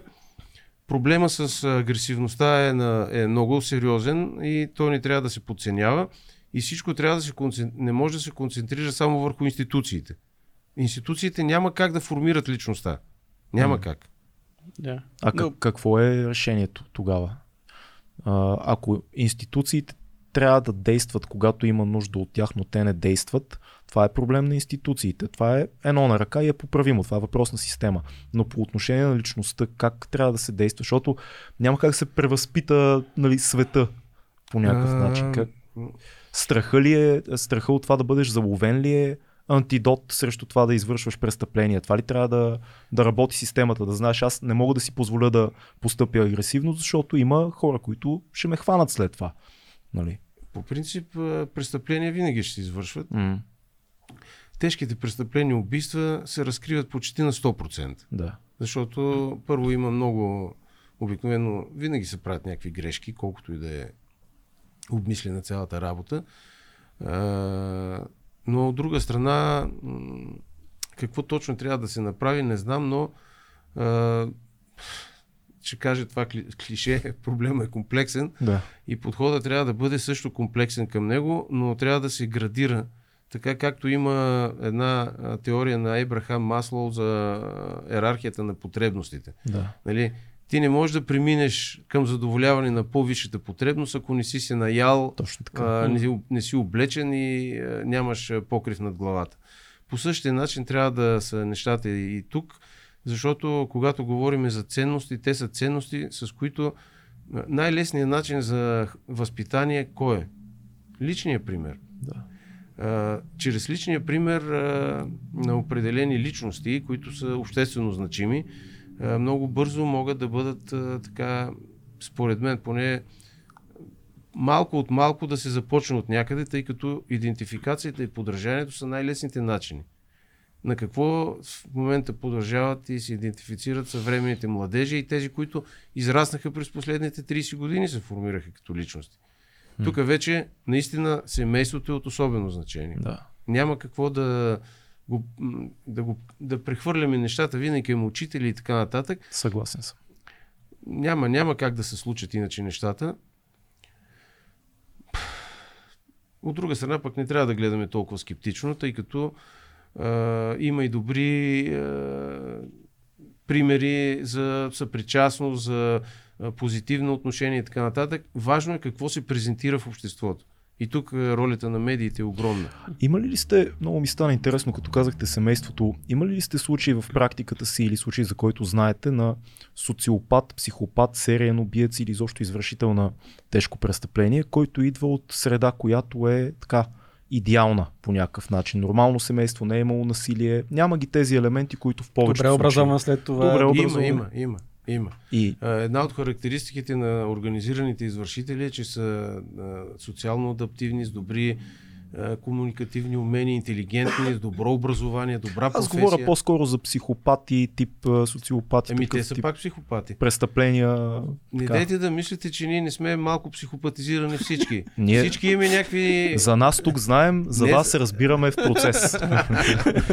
Мисълта ми е, като казвам нас, имам предвид хората. Да, да, да, да, По принцип, се, а, ра- така, много е тънка границата между нормата и патологията. М. да. И а, много пъти, нали, тук минаваш от едната страна, ту от другата и се справяш по някакъв начин. Но а, хората, които извършват тежки престъпления, насилствени престъпления, те винаги имат психопатна структура на личността. М. Тоест имат девиация в характера. Психопатна, психопатията не е заболяване. Да, да. Нали, то е а, те, от, отклонение в функционирането на личността. Има ли известен сериен убиец, който да а, разрушава клишето за лошо семейство, насилие като дете и така нататък? Сещате ли се за някой, който е необясним за, за, за вашите среди, за вашата професия? В България, слава богу, серийни убийци няма, Слава богу. с малки изключения.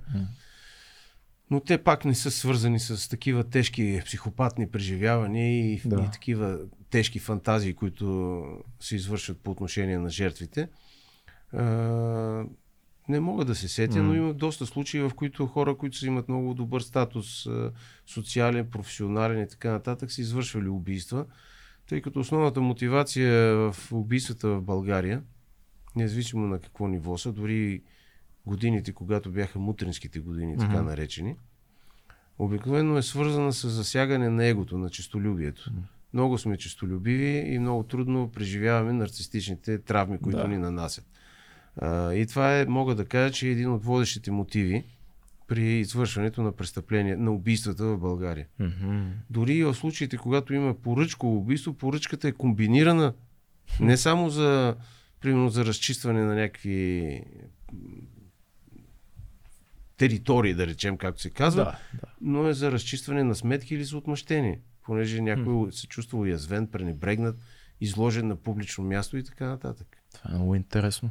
Имаше между другото въпрос Да. за мутренските години. Е, Само, винаги че- има въпроси за мутренски. Дали, да, дали вие сте работили в а, тези години и как изглежда тога, кога, вашата работа как е изглеждала по, по това време? Еми, не знам от коя година да ги считат мутренските години. И до Ми коя. там началото на 90-те до... 90-те до... Води се до 2000-та, въпреки че Да, да знаем, до края на 90-те, примерно. Това е клишето. Част от а, мутренските години съм имал а, възможност а, да работя в Министерството на вътрешните работи, респективно в Института Да. по психология. Тогава а, имали сме срещи с такива хора. Даже сме правили анализи на така наречената организирана престъпност Мгм. тогава на тези групировки с трите букви, Да. другите с такива три букви, с повече цифрички, букви да, и да. така нататък Да. с цифри. А, тъй като а, тогава беше малко по-ясно какво представлява организирана престъпност. Сега малко стана и аз не знам кое е организирана престъпност вече. Дали трима души, които се съберат или просто трябва да има една по-друга квалификация. Може, може да има партийна квалификация, но това си мои наблюдения. Не искам да ви обвързвам вас. Може ли нещо Да, да, да, да. да изкараме някакъв белег, така, психологически белег на тези, а, тези хора, които са знакови фигури от тези институции тогава по това време? Говориме за... за- Те не са институции. Не, не, от тези. Да, не институции, добре. Зависи. Организации. Групировки, Групировки. Кой питате за някой, Да, да, може да, да, са институции, да, Да, да, да. Ами, основното, което е, че м- това са а, хора, които са минали в повечето от тях през силовите спортове. А Едно от важните характеристики на хората, които извършват насилие, е, че могат да причинят страдание физическо на човек, дори когато не познават. Хм. Просто поради някакви неща, които те са му приписали като вина, защото обикновено приписването на вина е всъщност обективното основание да нападнеш някой или да, да му изпревариш агресията. Да. Да. Това е едно от най-важните ситуативни неща. По какви намерения приписваш на другия към тебе. Аха. А, и много често такива, примерно борци, каратисти и така нататък, са хора, които могат да...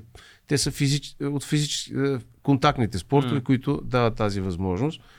От друга страна, те са много дисциплинирани и така групово организирани и много лесно са се, как да кажа, адаптирали към тая роля. От друга страна, самите групировки имаха много ясна структура. Кой е шефа, подшефа, там изпълнителите и така нататък.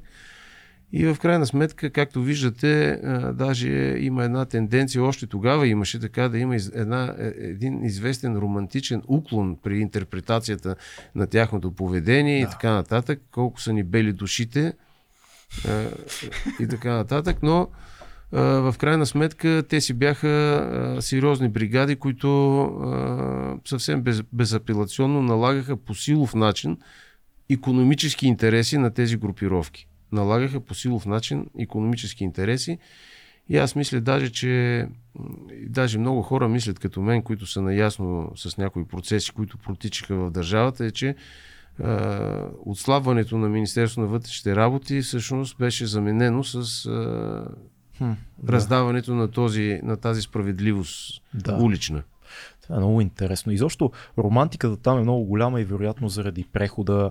Идеята е, че излизат от социализма едно общество, тези американски гангстер филми, книги и така нататък. Ами, те и сега, се- и сега искат да са като гангстери. Забележете колко а, младежи карат колите си с а, суичери на главата. Като истински гангстери. се замисля. Бях се замислил. Аз друго, друго си мисля. Добре, а, това е сериозна тема, което казахте за шофирането в България. Ние като цяло всички наблюдаваме изключително не са, не знам дали е засилване, защото не знам статистиките, но постоянно се говори за престъпленията на пътя. И всичко се свежда в един момент до някакво усещане за беззаконие на всички, които извършват тия престъпления. До идеята, че няма да ме хванат или че аз съм царя на пътя в момента с по-скъпа кола съм в мене предимството. По-скоро е това. По- и комплексно е, не Да. знам. Да. Какво е вашето наблюдение? Моето мнение е, по отношение че на, на колите и въобще движението е, че това е следствие от цялостното разграждане на системата за междуличностни отношения и спазване на някакъв добър тон. Да. Както виждате, вече не е модерно да си възпитан. Не. Да. По същия начин е и по отношение на шофирането, тъй като много хора се идентифицират егото си и въобще социалното си присъствие с това дали ще бъдат изпреварени на светофара или кой ще пристигне пръв и така нататък. И тук вече пак опираме до ценностите, които човек а, интериоризира, Мгм. както се казва, възприема като свои важни неща по отношение на семейството и на хората, които подражава. И на хората, на които подражава. А, МВР и 100 000 души да стане, няма как а, да преодолее проблема с шофьорите, които не зачитат никакви правила на пътя. Няма как. Нали? Тук На, ще... за- Наказанието не е ли мотивация, като в Штатите?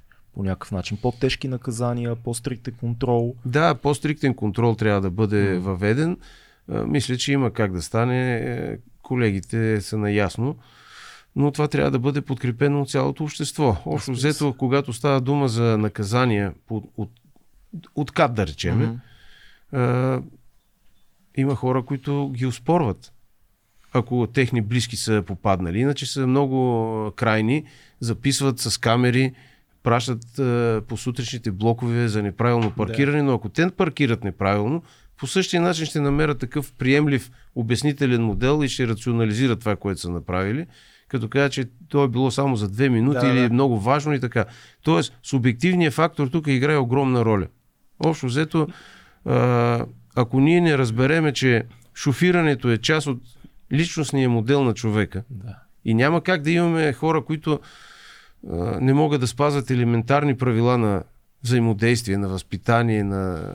да бъдат възпитани по най-елементарен начин, както се казва, няма как да очакваме, че тези хора, като влезат в колата като водачи на е автомобила, изведнъж ще, да. бъдат, ще почнат да, да, се, да се съобразяват, защото а, примерно много се говори за как се дават курсовете, книжки. Има много хора, които не са от малцинствените групи, не. но също са си взели книжките без да ходят на курсове, нали? Така е. Да. Еми, а дали някой от тези малцинства има книжка? Дали има някой, който е с книжка? Но пък а, ние пък царете сме и не случайно използвам тази дума, нали, царе на, българите сме царе на вратките. И винаги има някаква вратка, как, както да избягаме от системата. Най-вече за кат, аз съм чувал такива. Вратката е един живот. Вратката е един живот. Да. Така че ние отново стигаме до това чувство е. за безнаказаност. Тя да. ще хубаво ще ме фанат, ще ми сложат, ще ми дадат а, а, фиш за превишена скорост, обаче аз тук имам и начини, по които да не си го плата този фиш. Да, защото да. тук пак се говори, нали, всички са вгледали в МВР и в КАТ колко да. са корумпирани. Да. Така. И нали, фишовете вече са електронни, не да не се взима на ръка. Да. Много по въздействащо е, ако трябва да се платиш веднага и трябва да се намерят други способи, по които да се контролира корумпираността на те, които трябва да наложат глобата. Както беше преди. Mm-hmm. Да, ще има такива, които са корумпирани, но много лесно ще бъдат а, идентифицирани, ако се mm-hmm. направи необходимата система. И тогава този, който го хванат да си ходи. Но това също трябва да бъде регламентирано с съответните закони по отношение на служителите на МВР. Тъй като, ето да речеме, детекцията на лъжата. Защо да не може да се използва детектора на лъжата в тези структури, които са така наречените подложени на изкушения, рискови uh-huh. дейности? Има, това се говори от години, но не се прилага. И знаете ли защо? Бяха ми казали един път, че това им нарушавало правата. Как може това? Може да си го вложиш като едно от изискванията за а, да е нормална по, работа на... По договор да бъде. Еми, реално. Не, не, не. Еми как, да речем, Данс имат mm-hmm. така правят. Да. Те използват това и при влизане, и при, да, да, да. при подбора на кадри и след това. Ами, много е интересно това, което казвате и всъщност може би това е отговора на всички такива по-малки въпроси, че цялостното поведение просто го виждаме отразено в, в всичко, в търговските отношения, в асансьора, в колите, насякъде. Реално това е много странен наш начин на мислене. Не може, не може. Аз имам право, ти нямаш. Някакси това върви. Значи, това е едно от народопсихологичните черти. М. Когато а, нещо ти се случи на теб е супер важно. Да което се е случило на другите, вече е нещо, което може да не е важно. А, mm. нали? Може да си хвърляме буклуците от балкона направо. Защото ние сме над тия неща. Или пък основният девиз на българина знаете какъв е. Да не настини и да не се мине. това, е, това е много хубаво. По мое наблюдение, живеем, започваме да живеем в едно много агресивно общество, което нормалното състояние е агресия. В смисъл, ти ме засичаш на пътя, аз съм агресивен. А, аз си свърлям буклука през а, прозореца и двамата сме агресивни, защото аз ще дойда с бият и ще се дойдеш да сбие с мен. Това е да. е някакво нормално състояние в момента на обществото, агресивно. До какво води това и откъде също се е стигнал? Народопсихология ли отново? Защото виждаме доста голяма част от европейските общества. Не само... Пак ще ме обвинят, че давам за пример да, европейските дай, общества. Дай, не са, агресията не е доминираща. Не, не, има и нещо друго. Е, ние не знаем е... точно как им функционират обществата. Ние само чуваме, Чу... че така функционират. И сме виждали за малко. И сме виждали. Спомняте ли си във Франция какви истории бяха месеци наред? Палежи, разбиване. Да. Помните ли? Франция е голяма страна, Да. да. и там се случват неща, но по- по-интересното е друго. Ние само преди вече няколко, тази година, също няколко месеца, миналата година, два много големи случая на, на агресия между съседска, Та- вие ги да. знаете, и двата свързани с стрелба. Да. Това, това започна да става и то такава стрелба от упор, ако не се лъжи, Да, и да, в точно двата случая. случая, да. А, това започна да става модел. А, а аз съм роден Е. 87 година. Чак модел два Ами, случая. Не, не е малко за малката ни страна, за малката ни столица. Звучи много 90-тарски това, звучи много каубойски, и много... Каубойски е по-добро. Да, много... Ми то пак е 90-тарски. Много е страшно. Как може някой, е, който за някакъв спор между съседи вади пистолета и стреля в един Това е момент? класика в жанра М, за така наречените битови убийства. Да. Както казах, обикновено, когато се стига до такъв вид насилие, убийството е завършика на някакъв дългосрочен конфликт. Окей. Хората, които правят това нещо, а, нали, казахме какви са им характеристиките. да. Те, са, те нямат възможност да отреагират и да обработят по адекватен начин а, негативното преживяване, което са получили от а, другия си, там, Мгм. от жертвата си. От жертвата. Да. Да. Тоест, те са нарцистично толкова уязвени, че няма как да преодолеят тази нарцистична травма, освен да проявят насилие по този начин към а, този, който му е им причинил това психическо страдание. И, и в момента И на това обикновено- насилие няма рационален И обикновено отговор. това е късосъединителна а, реакция. Да. И обикновено тук е много важен и ефекта на оръжието. М. Сега той има пистолет и затова го е застрелял. Ако нямаше пистолет, щеше с нещо друго да го умъртви. Може и с нож да го намушка и така нататък. То, тоест, вие по-скоро тази теза, която циркулира в медиите, че трябва да се вземат а, оръжията от бивши военни и полицаи да, и така това са нататък. пълни глупости. Е добре, да, ама като е бив човек, трябва ли да има оръжие? Като вече не, не, е на значи служба. това, че си бивш, не значи, че трябва да вземеш оръжие, Мгм. но ти когато си е, на служба, пак носиш оръжие, което ти се полага, нали така? Да. Тоест идеята е, че не е, не е толкова оръжието, което има Оръжието този не е човек. проблема. Той е можел и с нож да, го... Аз а, го казах това и тук ще го повторя, защото е, според мен е важно. Хората, които извършват престъпления, не са психично болни с оръжие. Защото като си психично болен, ти никога няма да получиш достъп до оръжие. Хората, които получават достъп до оръжие, имат такива психопатни или социопатни черти, или така нареченото личностово разстройство, нали, което пак не е психично заболяване, е такова, такава характеропатия, Мгм. която те прави опасен за околните. Импулсивен, раздразнителен и така нататък. Това може да се хване само с психологически методики. И на времето това се правеше. Хората, които трябваше да получават оръжие и ловно оръжие и късоцевно за лична защита, минаваха на такива тестове.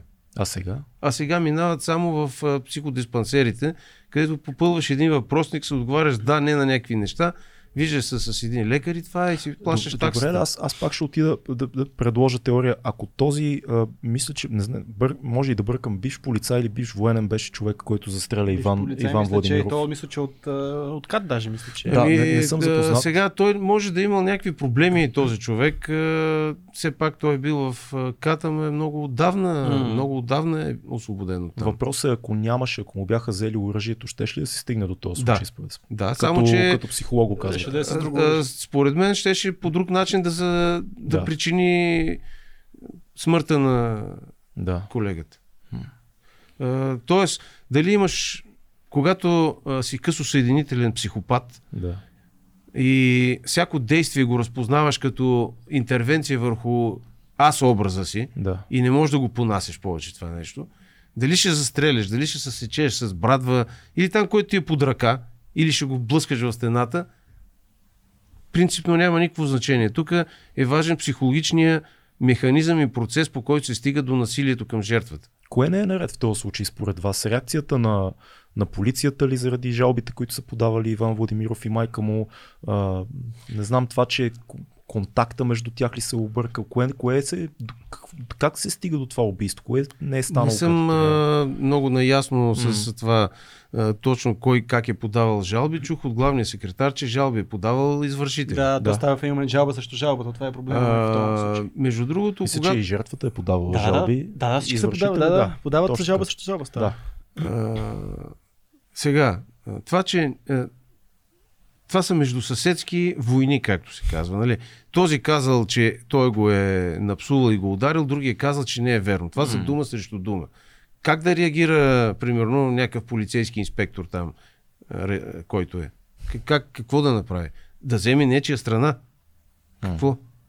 В случая, как е подходено от гледна точка на институционалната ангажираност, то трябва да се види. Там правят се някакви проверки. Нека да се види какви жалби е имало, Да, какви, да, да. кой как е решил а, преписката, защото той има някакви все пак а, правила, по които тези неща, нека да видим дали Да, да, да. това нещо се е случило или не, защото най-лесно е да се прехвърли вината върху институцията. Както виждате, МВР сега е виновно за всичко. М. А, но аз пак казах, все пак има една престъпна симбиоза между жертвата и извършителя. Не можем да сега, а, примерно, а, когато жертвата се фаворизира и се каже, че нали, всичко е било там точно така, така, така, изведнъж извършителя не може да кажеш нищо, защото се приема едва ли не, че защитаваш извършителя. Но ако трябва да направим един анализ на едно такова престъпление, mm-hmm. ние трябва да си дадеме сметка. Какво точно в този момент mm-hmm. се е променило или пък е било нещо като капката, която е приляла чашата, Да. за да се стигне до този инцидент. Нещо се е случило между двамата. Той не е излезъл просто това с пистолета, нали? Не ли си го представяте, че не е аз, така? аз ви разбирам, просто се чудя какви са механизмите да не се стигне до тази ситуация взривоопасна на предварителните етапи. Не знам къде е проблема в институцията ли, в самите хора ли. Опитвам се да си го Е, обясня. парадоксът е, чисто че все пак жертвата е психолог, смисъл той А би трябвало да жертвата види е моделите, може би, да. на поведение на И този затова човек. просто виждам, че такива случаи вече има два. Значи, много когато- близко, се чудя как да, как да се избегне такъв случай. Хората, дали са психолози или не, когато а, си въвлечен в един такъв конфликт, а, Не си психолог. може и да престанеш да бъдеш психолог. Сега не може Да, да, да се иска човек да бъде професионалист и в междуличностните си отношения непрекъснато. Даже аз това винаги го препоръчвам, че всичко, което знаеме за криминалното поведение, за, за жертвите и за извършителите, ние не трябва да го пренасяме върху нашите познати, близки и комшии. Да. Нали? Защото иначе то ще стане много тегаво общуването. Добре, да, ма, дайте е, да дадем примерно един съвет на, на мен. Примерно, вие ми Да. дайте съвет. Да кажем, че имам комшия, съсед, който е бивш военен и се караме за някакви неща. Той блъска, пускаш музика, не ме харесва нещо, аз му казвам, бе човек, така и така, не си чул, не си разбрал. Аз сега откъде да знам, след тия два случая миналата година, че другия път, в който се видиме в асансьора и той ми каже, бе, келеш ти, ще спреш да пускаш музика. Бе, аз не съм пускал музика, бе, и леко гласа ми се дигне нагоре. Аз откъде да знам, че няма да ме застреля този човек. И това го казвам абсолютно сериозно, защото имам приятели в тия ситуации и с тия случаи се появиха едни разговори в моите приятелски кръгове. Добре, аз сега как да съм сигурен, как да постъпя, А как той- да се разбера с А този тези човек? ваши приятели наистина ли пускат музика и тероризират целия вход? Не, Еми какъв им е проблема тогава? точно това е. Не се знае, може да са пускали веднъж, той да е чул, след Ако това е, да веднъж, направа. ако е веднъж, няма да има никакви проблеми. Въпросът е с такъв човек как рационално да подходиш, за да си изясни това нещо. И трябва ли хората да имат страх от техните съседи, които са работили в системата и така нататък Не, тия случаи? а, значи човека може да не е работил в, нито в МВР, нито в МЕО и пак да бъде Абсолютно, такъв да, опасен съгласен, човек. Съгласен, да. А, всички, които са а, а, така хора, които са прекалено педантични, фиксирани върху някакви такива а, правила, Да. а, това е една форма на турмоз на другите. Това е един вид а, скрита агресивност, нали? Да. В колко часа не тропе, защото е от 2 до 4 и така нататък. Да. По принцип, когато човек проявява такъв педантизъм, когато проявява а, така голяма привързаност към правилата и така нататък, а, той всъщност се опитва да установява контрол върху поведението на другите. Което също е притеснително. Е, сега, ние всички непрекъснато се опитваме да установяваме контрол върху Мисълта ми другите, е, но, как- какъв е пътя да се разберем? само. Да, кажете. но не се опитваме да установим контрол върху собственото си поведение. Така е. Същото въжи и за жертвите и за всички. Нали, дали ще си жертва или извършител, по някой път е въпрос на ситуация. Мгм. Така че, първо ние трябва да се опитаме да установяваме контрол върху собственото си поведение. Да не сме, как да кажа, непрекъснато сега се говори, че трябва да се преглъща някой егото и не знам си какво. Не е необходимо да се преглъщаш егото. Просто трябва да запазиш спокойствие. А, не случайно хората са казали, че един път, какво беше, един, а, един път режи, Три не пъти знам за колко път пъти. а, Три В смисъл, пъти режи, да. спокойствие, за да можеш да видиш а, какъв е по-правилният изход от дадена ситуация. И другото, което е да не обръщаш внимание. Когато а, обръщаш внимание на, на, на такива лоши, а, негативни послания, ти от една страна тормозиш себе си, от друга страна показваш на човека, че е важен. Той може да ти прави напук непрекъснато, защото вижда, че това хваща декиш, както се казва. Да, да. Нали? Така че игнорирането на това, като не му обръщаш внимание, какво ще направи той? На ръце ли ще ходи? Какво? Защото в този случай да се стигне до такива взаимни, единия рита вратата, другия залива вратата, не знам. Това си е е, конфликтно взаимодействие непрекъснато. То не е е, просто обикновен спор за нещо. Разбирам.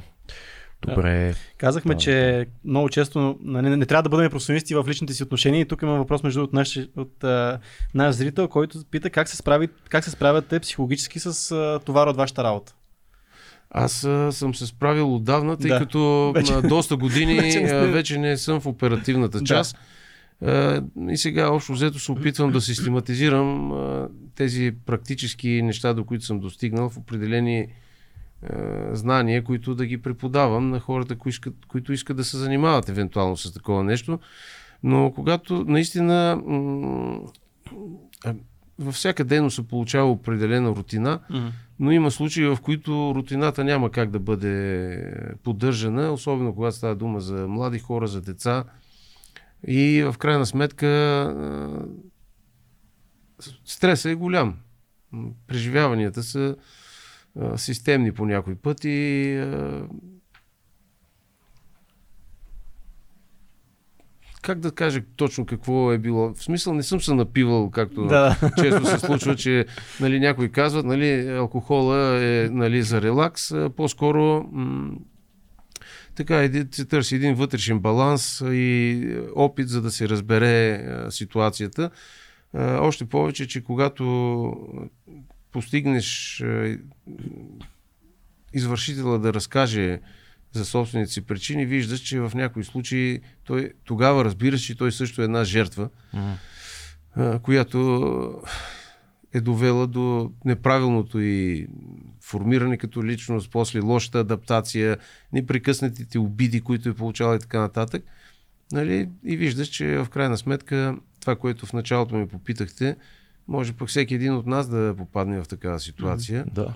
И така, като разбереш това нещо, общо взето, по някой път получаваш един вътрешен баланс, защото ние винаги може да бъдем и жертви, и извършители и трябва да разчитаме не на така наречения принцип на за справедливия свят, има една такава теория, че хората считат, че като постъпват добре и са законопослушни, никога няма да станат жертви на престъпления, нито ще бъдат извършители.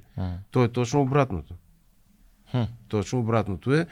И тази е, за справедливия свят, тази теория всъщност е, е един защитен механизъм. Така се дистанцираме както от жертвите, така и от извършителите. Общо взето всички ние действаме на някакви защити. Да. Аз сещам нещо интересно, което видях във въпросите по-рано. Вие сте изготвили за 24 часа, мисля, че беше психологически профил на Ружа Игнатова. А, По-скоро да. 24 часа са публикували Те вашите са, да. да, публикували Така са. е, верно е това. Какво, не, какво не виждаме от а, така, публичната персона на Ружа Игнатова? А, сега, Има ли, има ли то- нещо то- зад фасадата? то- Този, тази, как да кажа, то не е профил, защото тя не е неизвестен извършител. Мгм. По-скоро е един психологически портрет. Той се базира на определени нейни поведения, изказвания, които успях да видя там в YouTube, Да. когато си презентира биткоините или там какво беше. OneCoin. А, така. И на разни други информации, които касаят нейното житие-битие. Тоест, по поведението и да се направят определени изводи. Всъщност, тя има типичните характеристики на измамник. Да. Както виждате, тук вече и в политиката влезаха такива типажи. Всички такива, обикновено измамника какво прави? Настойчиво убеждава хората с неща, които те искат да чуят. Хм. Хората обикновено искат да са богати, искат да са успешни, Са здрави. И, да са здрави и така нататък. И много успешно а, могат да си измислят такива сценарии а, и при положение, че тази Ружа Игнатова е успяла да измами толкова много хора, Да. аз не смятам, че българските граждани като общество са по-наивни от а, другите, като говорихме за народопсихологията.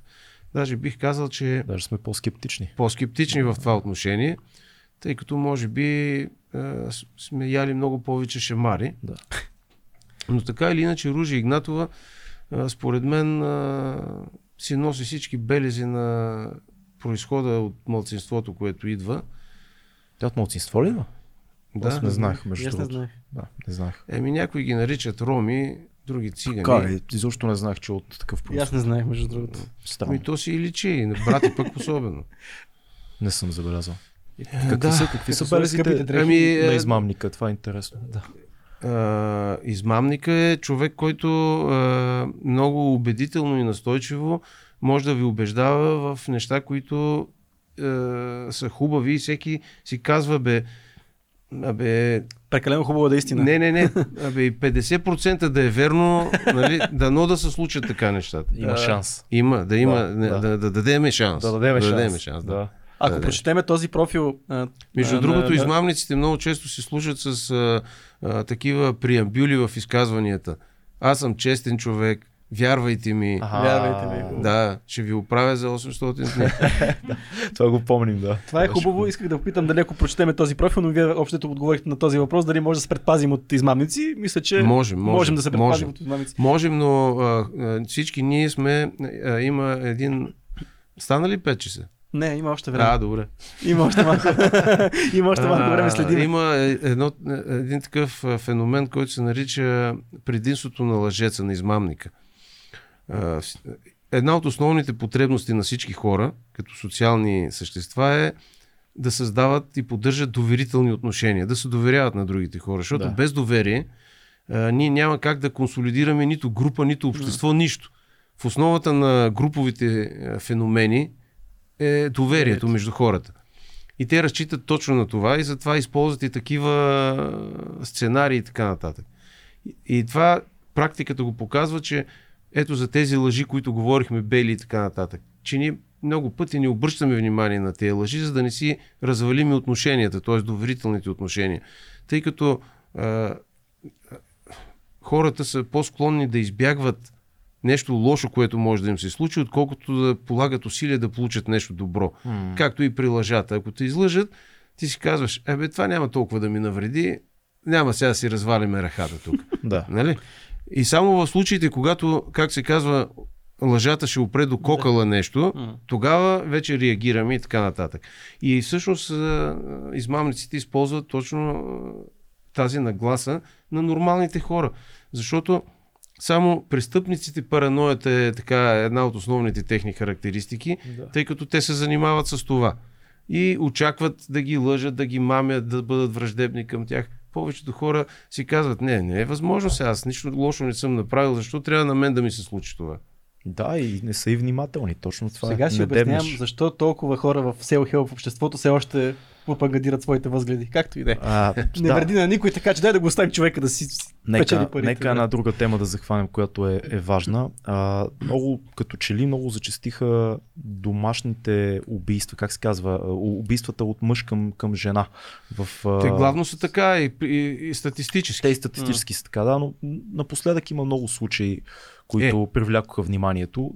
Това Напоследък, Еми, сега последно имаше този с куфара, това беше преди колко то време. беше, не беше миналата година? Еми, миналата година. Добре, пак е скоро е, сравнително, скоро е, е, да. сравнително скоро. Имаше и други случаи. Има ли някакво тълкование за тия убийства от, от, от любов, от страст, не знам как се... Точно правилно ги да. казахте. Ние даже на времето в института така и формулирахме Да, е, този типаж убийство, убийство от любов. да. То е парадоксално. Мгм. Те са убийства от ревност в повечето случаи, от загуба на контрол. да. Това са типичните семейни насилници, които обикновено жените за тях са средство за задоволяване на техните егоцентрични и нарцистични нужди. И насилието е форма на себедоказване.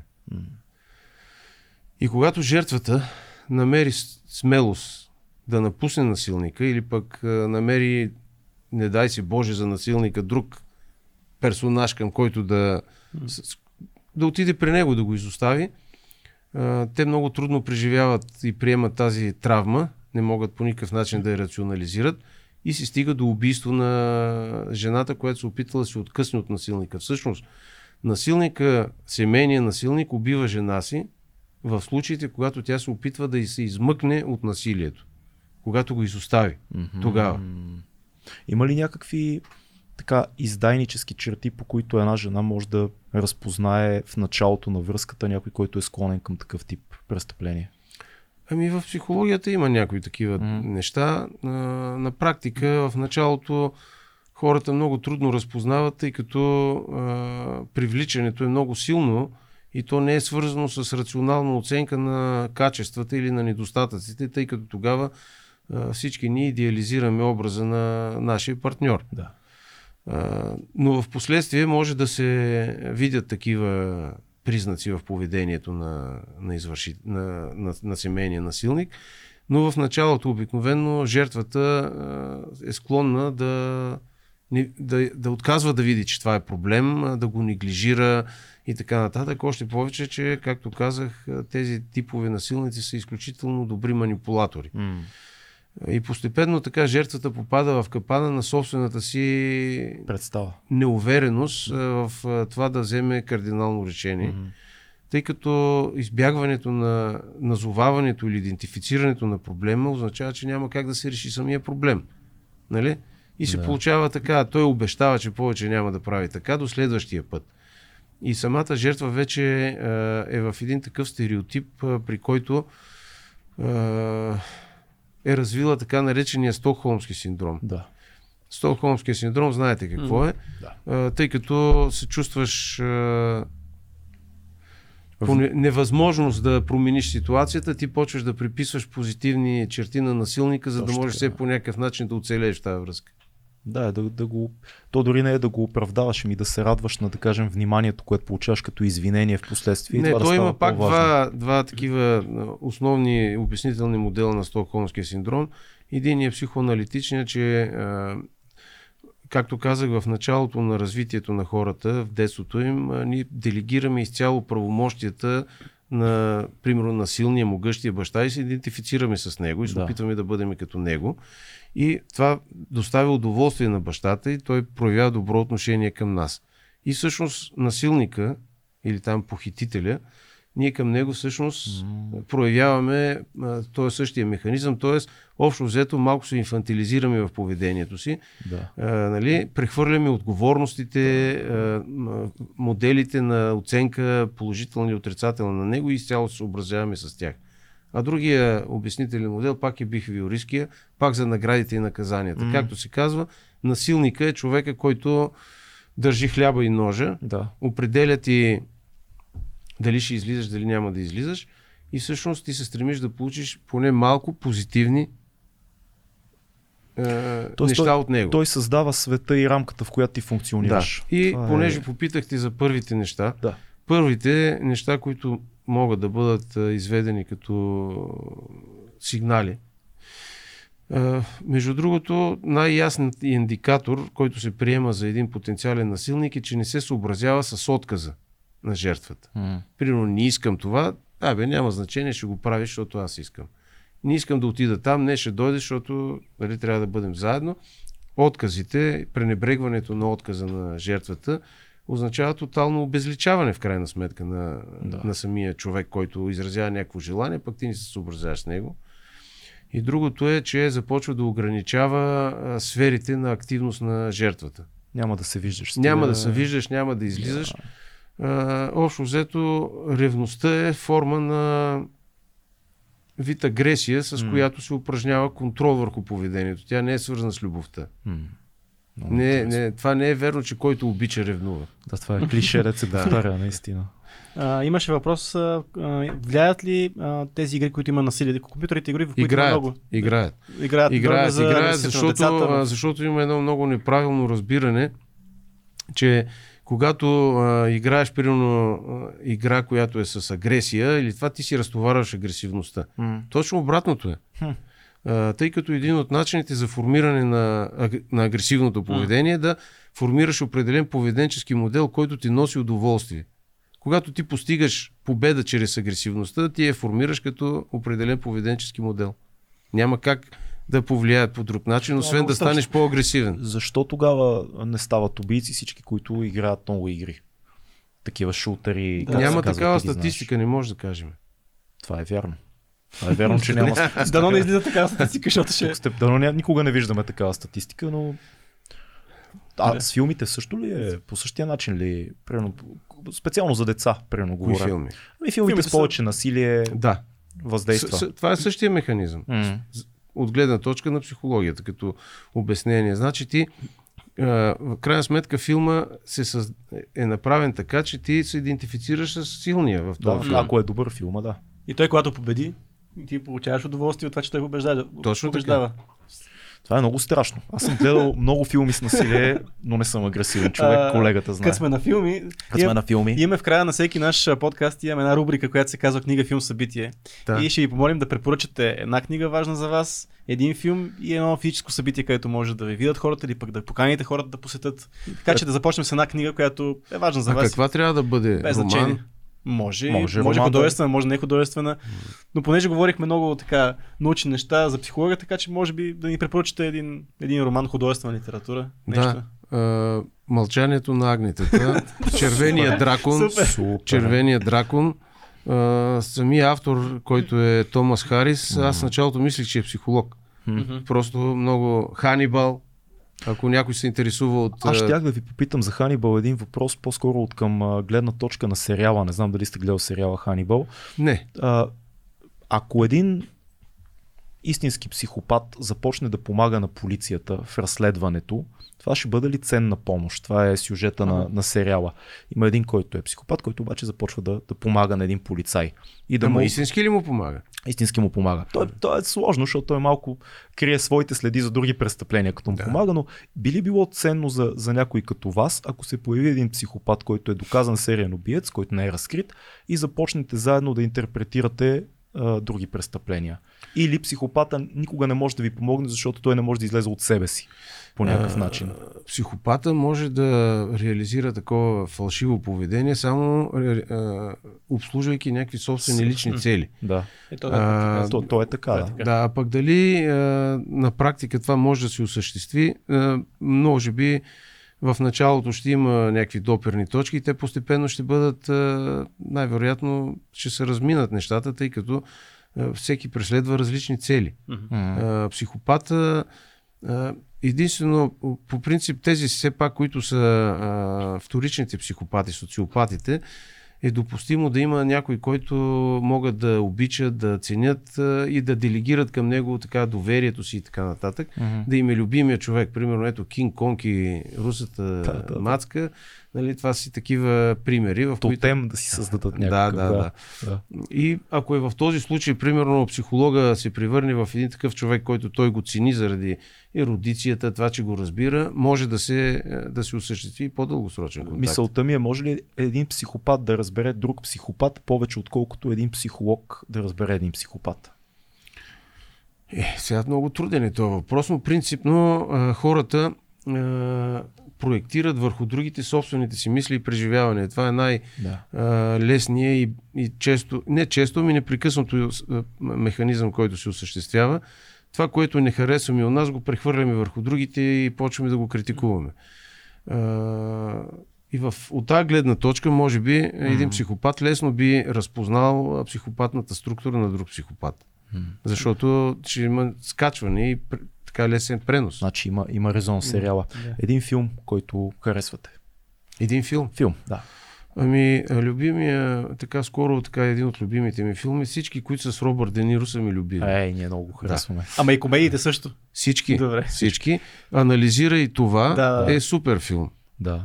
Защото там психологията е показана в нейния така. А, има хубаво чувство за хумор. Аз много държа на чувството за хумор в а, сред колегите, които се занимават с такива неща. На вас ви е нужно много чувство за Да. хумор, че иначе... да. Супер. А, и едно събитие може да е, Може да е нещо, което вие ще посетите. а, постановка, концерт, нещо. Постановка, концерт, а, не знам, някакъв семинар, Да, нещо, семинар, което е физическо извън интернет.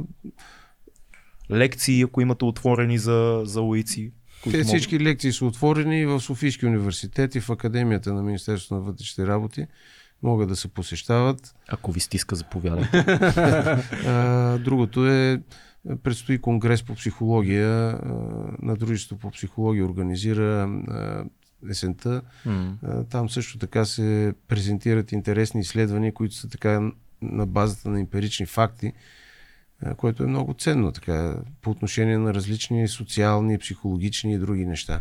Вие имате книга, ако не се лъжа. Сега, сега е момента да направим една реклама, ако още е в а, Еми, тираж. а, ако на аз някой му е интересно, имам две книги, които книги. са свързани с профилирането най-вече. Едната е за психо, психологично профилиране на извършителите на убийства. Тя си върви тази книга. Смисъл, Може да се намери. Да, може. Да.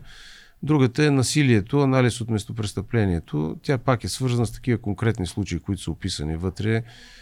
Идеята беше хората, които сега учат такива тази магистратура, която има Софийски университет тук в академията, да има какво да учат, откъде да прочитат нещата. Е, предполагам, че ако и някой има интерес към такъв тип професия, биха го ориентирали тия книги. Дали наистина е за него тази професия? А, някакъв тази начин. професия винаги ще събужда интерес, тъй като а, това е нещо непознато и много по някой път, как да кажа, социално интересно, така обществено Тъмнината значимо. привлича. И така, да, да, както се казва, Ницше ли беше казал, като гледаш в бездната и тя гледа в И теб. тя гледа в теб. Да, Супер, така. много благодарим за този Много разговор. ви благодарим. А вие, приятели, не забравяйте на 16 март, Март. Е събитието на нашите приятели от Career Show. Регистрацията е безплатна, Но, но, задължително. но задължителна. Това беше 2200. Чао до скоро.